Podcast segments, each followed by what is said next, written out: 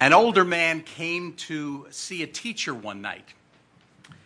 He started speaking as soon as he walked in. Teacher, some of us have been talking. You are obviously a teacher who has come from God.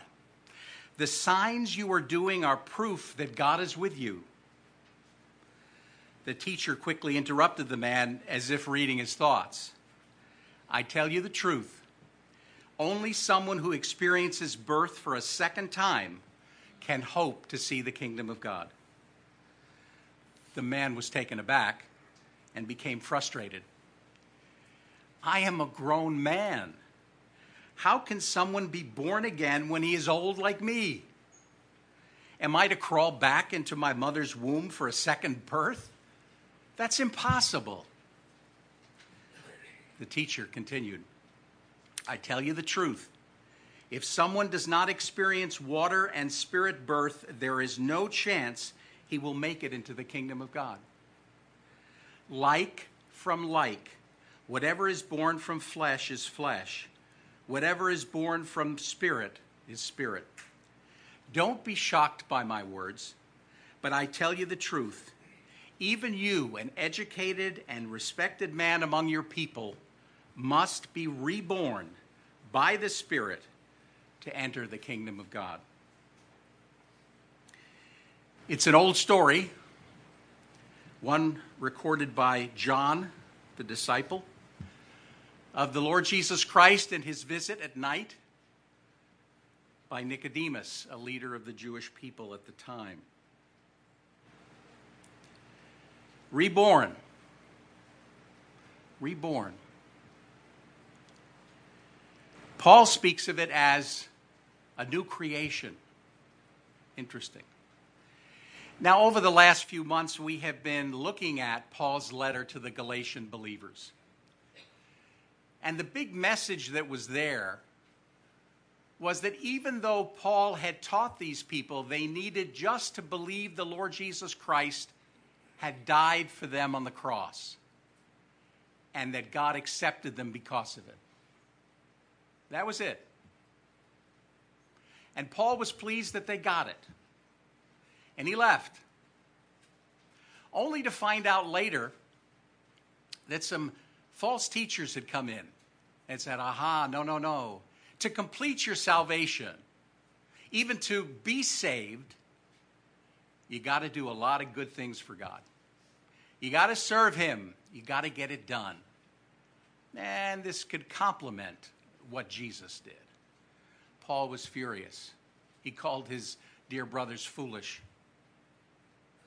They missed the point. We have freedom in Christ. We believe. And that's sufficient. We're such doers, especially those of us here in the Northeast. We can do anything, we can get it done. And yet, here, God was saying, No, you can't mess up one of the Ten Commandments, for instance, and you've messed up all of them. You got to let me do it, God is saying. My son died. Believe he died. He took your sins upon himself. Believe it, and you're done.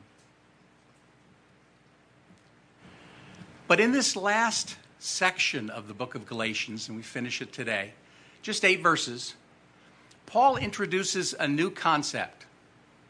It's sort of been there all along in the rest of the book, but we paid attention more to the believe part, to the not works, Christ alone part. And that is the new creation, that is reborn.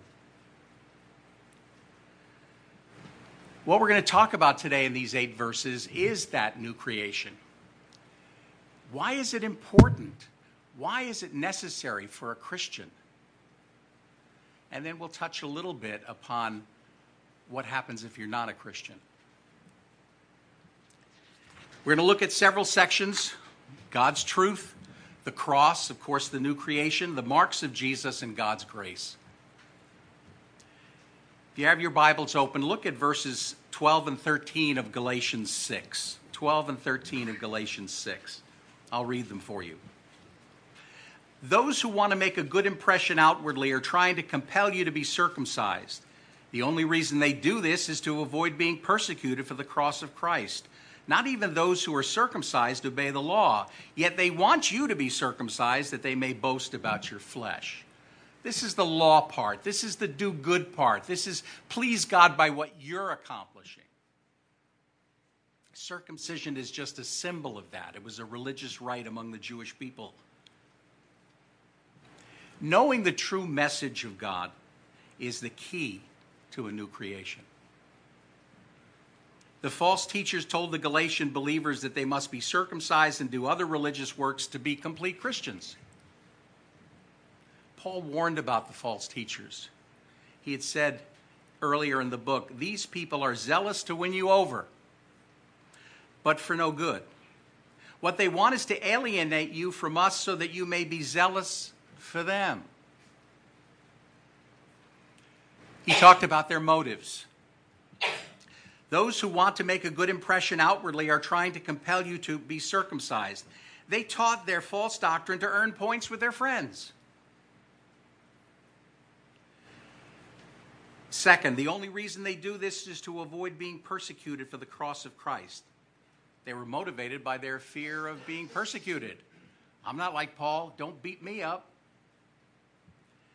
And third, also verse 13, they want you to be circumcised that they may boast about your flesh. These false teachers wanted boasting rights for flipping these new believers into a false doctrine. And oh, by the way, uh, Paul pointed out that these teachers didn't keep the very law they wanted the Galatians to keep.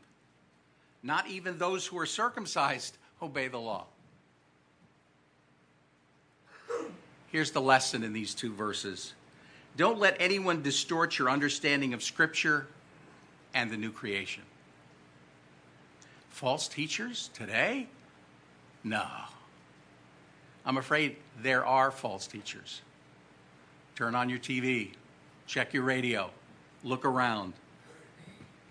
The apostle forewarned the churches about false teachers. I know that after I leave, Acts 20, verse 29, savage wolves will come in among you and will not spare the flock. Even from your own number, men will arise and distort the truth in order to draw away disciples after them. False teachers? Yeah, they're around. So, how do you defend yourself? I'm no scholar. I know the Bible somewhat, but do, do I know enough? Your best defense against false teachers is to be comparing, is to compare what you hear with what you read in the Word of God. Why do we carry around our Bibles or our phones with a Bible translation of our choice? Why? Because the Bible is the center part of our faith. Listen to what Luke wrote about believers living in Berea mentioned in Acts 17 many, many years ago.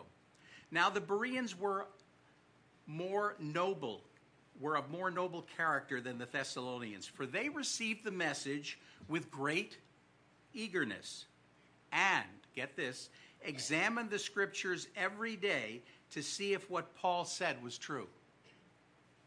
Are you kidding me? It was Paul. Come on, guys. Yet they received it eagerly, but then they checked their Bibles to be sure what Paul was saying was true. That's the best defense. So you start by basing your new creation on the truth of the Word of God. Then the cross. First part of verse 14. May I never boast except in the cross of our Lord Jesus Christ. The false teachers were boasting on what they accomplished. Look how many people I flipped. I sold them a bill of goods. Aren't I great? And Paul said, May I never boast in something like that. My boasting is only the cross. Why? Because it is God alone that has engineered your salvation through Jesus Christ. And we will see it is God alone who will enable you to live the Christian life. The cross speaks of God's total love and his single handed rescue of men and women through his son's death at Calvary. Single handed. Colossians 2:14 Paul writes, having canceled the written code with its regulations that was against us and that stood opposed to us, he took it away, nailing it to the cross. The New, New uh, Living Translation makes it a bit clearer. He canceled the record of the charges against us, against me, and took it away by nailing it to the cross. Yeah, but you don't know what I did. You don't know what I, what I sinned like then or yesterday. He canceled the record of the charges against us and took it away by mailing it, nailing it to the cross. Bible teacher John MacArthur writes in his commentary on Galatians Paul gloried in the cross because it was the sacrifice of the Lord Jesus Christ on the cross that was the source of his and every believer's righteousness and acceptance before God. It brought an end of his hopeless frustration in pursuing God through works. Lesson Never forget that Christ's sacrifice on the cross is your door to the new creation. Back then, the cross was a symbol of shame. It was where the worst of criminals were punished terribly in their death as a punishment for crime. Today it would be like wearing a gold electric chair around our neck. It was a symbol of death, but it was a symbol of a sacrificial death by the Son of God, the only one who would complete the law, the only one who was righteous enough to take all of our sins upon him and die on that cross. So never forget Christ's sacrifice. That's the door to the new creation. So, what is the new creation? Second part of 14 and verse 15. Listen to what Paul writes here at the end of Galatians.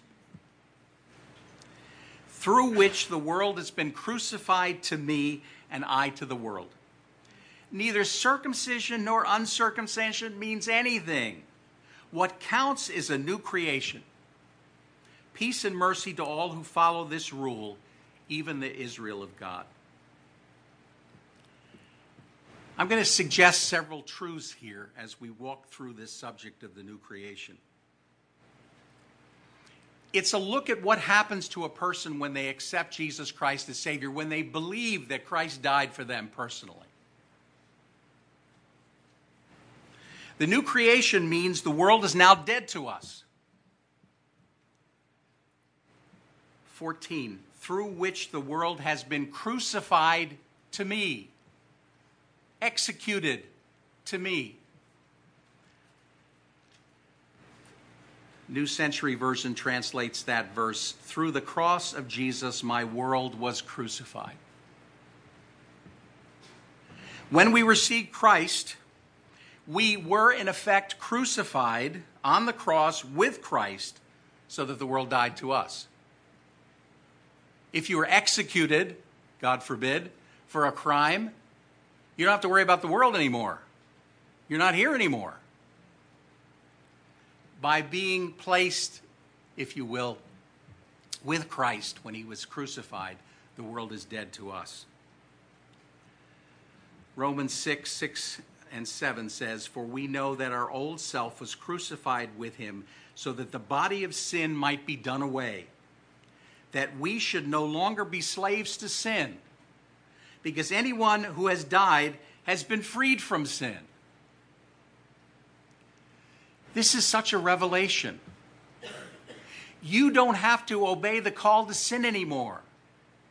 You're not a slave of sin. When you didn't know Christ, you were sin's plaything. The world had you just where they wanted you. But now you have a choice because anyone who has died has been freed from sin.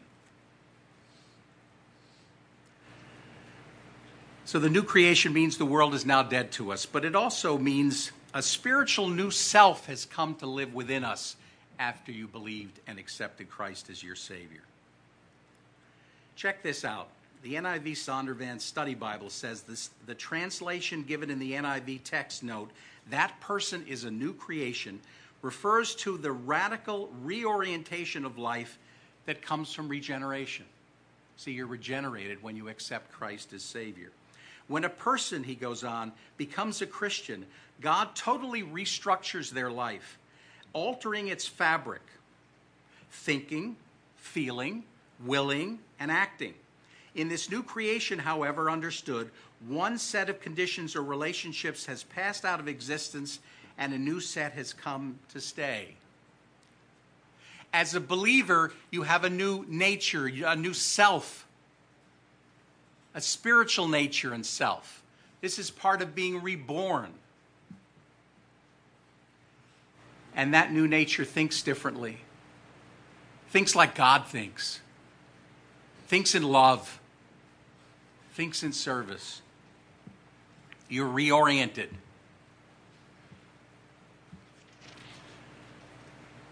But there's more, just like the TV ads that go on all night long. Buy this wonderful thing from Ronco, and but there's more. The new creation, this new self, is born of the Holy Spirit in you. You understand it? No. Christ described it as wind. It blows this way and blows that way. No one knows where it's coming or where it's going. But it's part of what happens in the new birth when you accept Christ as your Savior.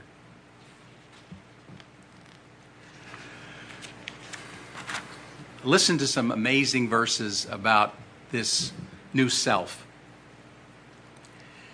2 Corinthians 5:17 Therefore if anyone is in Christ he is a new creation the old is gone the new has come. James 1:18 He chose to give us birth through the word of truth that what we might be kind a kind of first fruits of all created. Brand new fruit. Us. Ephesians 4:24 and to put on the new self, created to be like God in true righteousness and holiness. You have a new part of you that is righteous and holy.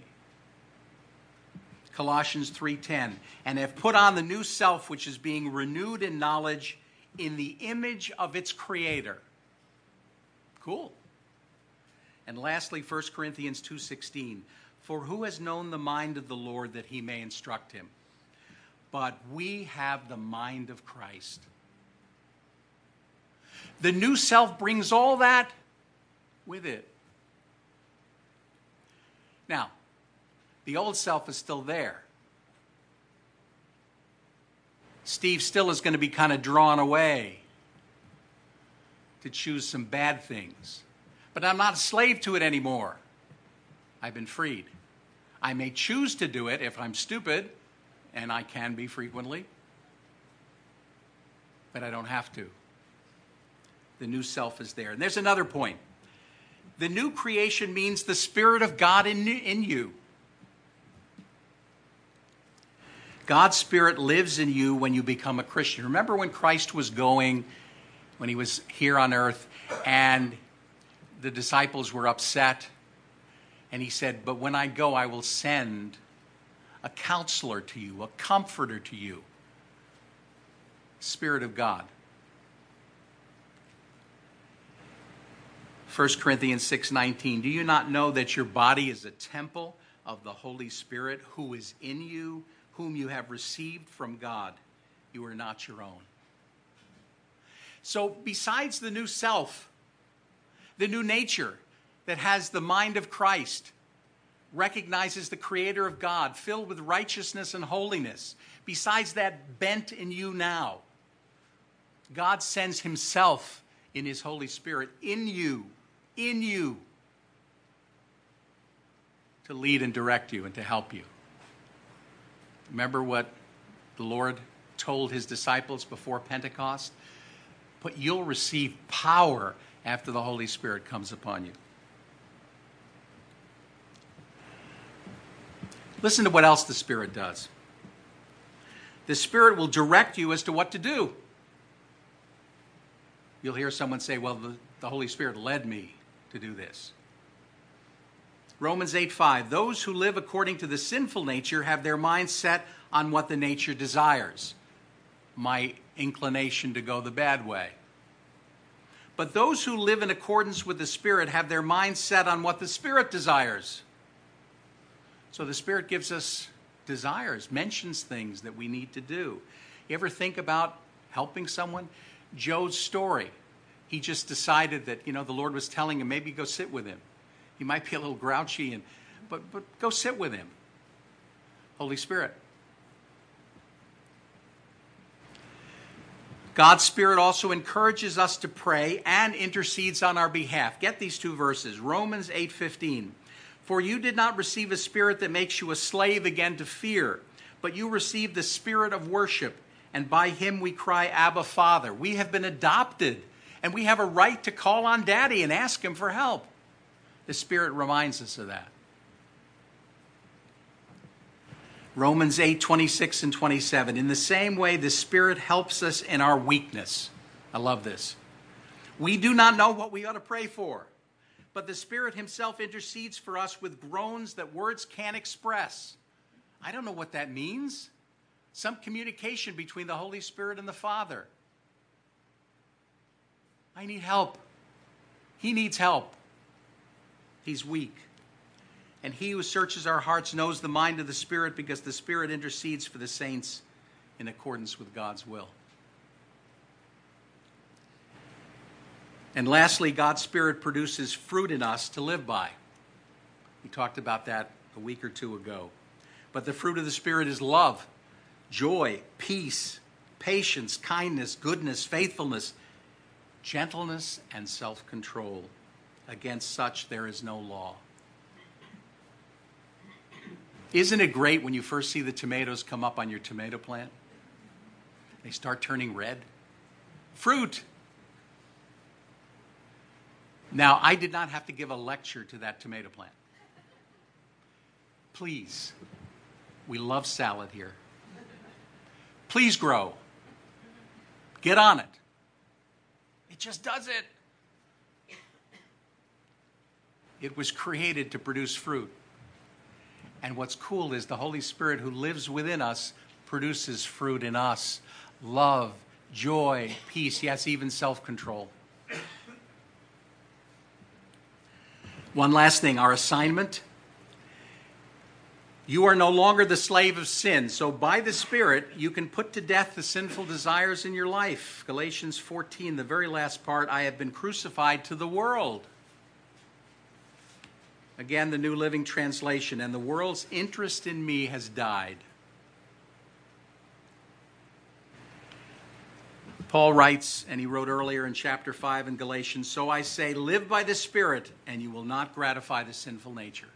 Because we can and we do. But you can avoid it. You're going to win all the time? No. Are you going to be perfect now? No. But you can win. Another point on the new creation. The new creation means we represent the Lord to the world. And we do. An act of kindness that you do, even if you don't identify yourself as to who you are, people are going to say, that person's different. I mean, he went out of his way. She went to all that trouble. What, what's with her? She's not like everybody else. Galatians 6:16, 6, verse 16 in the New Living Translation, may, the God, may God's peace and mercy be upon all who live by this principle. They are the new people of God. And we are. Israel was God's people. The church has become God's people, not to exclude the Jewish people. To focus upon yourself as a God created new creation is the rule or standard by which you will be representative to the world. Because Paul wrote this. The Galatians were foolish to think that they had to add to their salvation by working real hard for God, which wasn't accomplishing anything. So Paul comes and says, Listen, there's a new creation, and I'm going to show you that God gives you everything you need. But he wrote it and he said it because people don't do it. You've got to be aware of it. God gave the Christian everything in the new creation to be successful in the Christian life. You buy a car, take delivery of a car, brand new. You just are so excited. And because of a little horse trading with the uh, salesperson, you were able to get all of the options on that car at a great price. You were so excited. You start the car up and you drive it and you are just having a ball. But you don't realize that there's a place to listen to your songs in the car. There's a track control for slippery weather. There's a rear defogger. There is special emergency lighting. There is special custom seats that are heated. All of these things, but you don't care. You just start it up and you drive it. I'm being facetious, but God is giving us all of these options. You got them, use them. Just a couple of points. The marks of Jesus. Uninteresting that he says this at the end. Verse 17 Finally, let no one cause me trouble, for I bear on my body the marks of Jesus. Yeah, that's part of the new creation too, because that's trials. That's persecution. Paul was left for dead. Paul was whipped. Paul ex- suffered so many marks on his body. What is Paul saying by mentioning it here? We know circumcision is a cutting, is, is a surgery type of thing. He's saying, My marks are better than circumcision. He's also saying what was alluded to back then, and that is whether it was a human being, a slave, or even an animal. A stamp, a mark, a brand was put on that person as a slave, that animal. These wounds that he has endured, the persecution that you go through, the trials you go through in the name of Christ that says you belong to the Lord. You've been branded by Him. Finally, let no one cause me trouble, for I bear on my body the marks of Jesus. And the last verse, verse 18 the grace of our Lord Jesus Christ be with your spirit, brothers. Amen. God's grace, God's grace alone the Wycliffe Bible Commentary writes This parting word, with its emphasis on grace, summarizes the message of the epistle as a whole. Nothing could be more appropriate. All we have as a Christian before and after salvation comes completely from the Lord. Don't mess it up by trying to improve it with your work. So here's my challenge why should the new creation be so important to you as a Christian? Our human efforts won't do. They just won't. I am really going to get serious about serving the Lord this week, except for all the other things that got in the way and I didn't, except for the sin that got in the way that I chose to do. Our old self can't live the life. You have a new self now, a spiritual life, a new creation. The old King James said, a new creature. That's who you are, that part of you. It's also important because your new spiritual self will help you live the life. It's ready to do it, it has the mind of Christ. The new creation makes the difference. And lastly, you can't do it alone. You need help. And that's where God comes in. And that's where the Holy Spirit in particular comes in. He's given us all that pertains to life and godliness. Getting saved, living as a Christian. There may be some people here who don't know the Lord Jesus Christ, maybe one.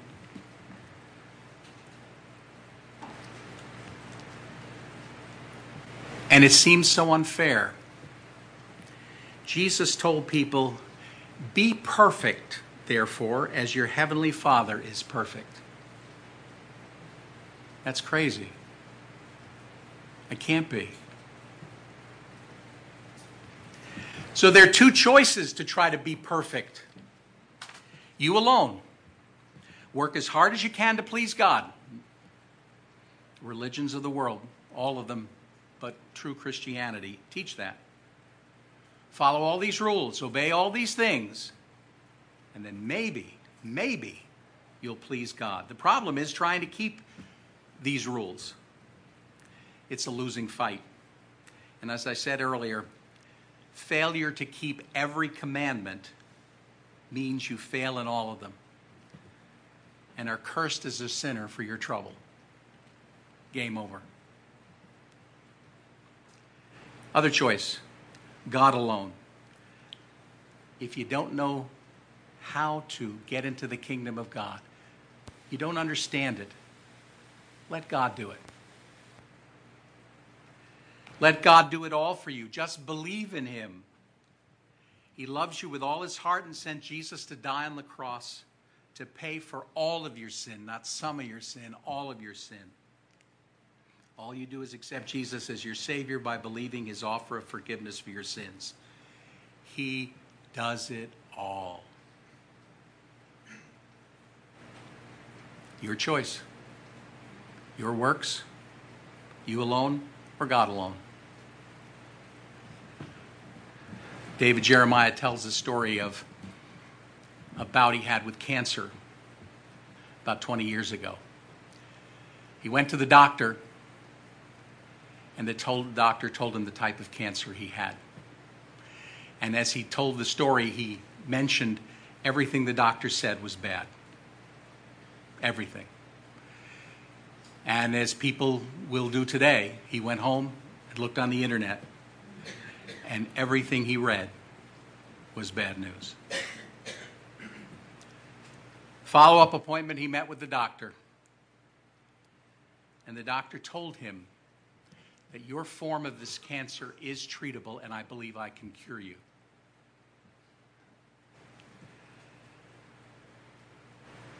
And he used this as an illustration of the fact that if he said, if I had just said thanks, I'll handle it and walked out, he would have been dead of cancer. But he accepted the offer that the doctor could cure him.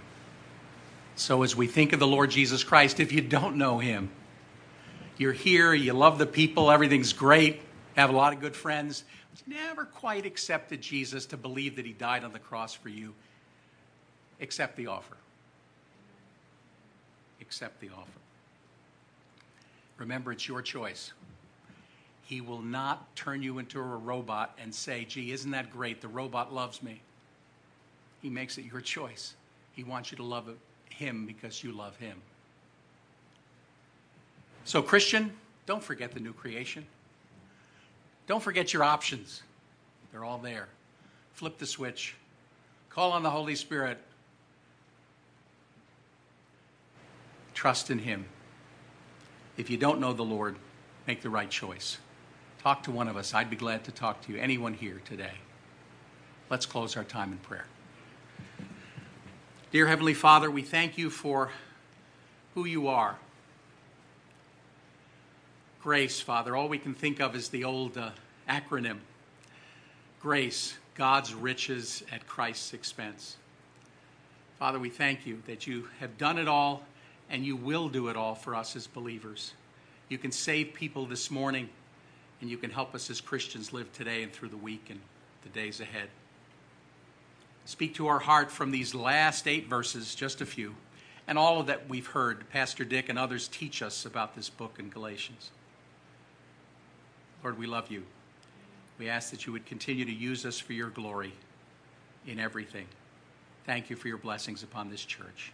In Jesus' name. Amen.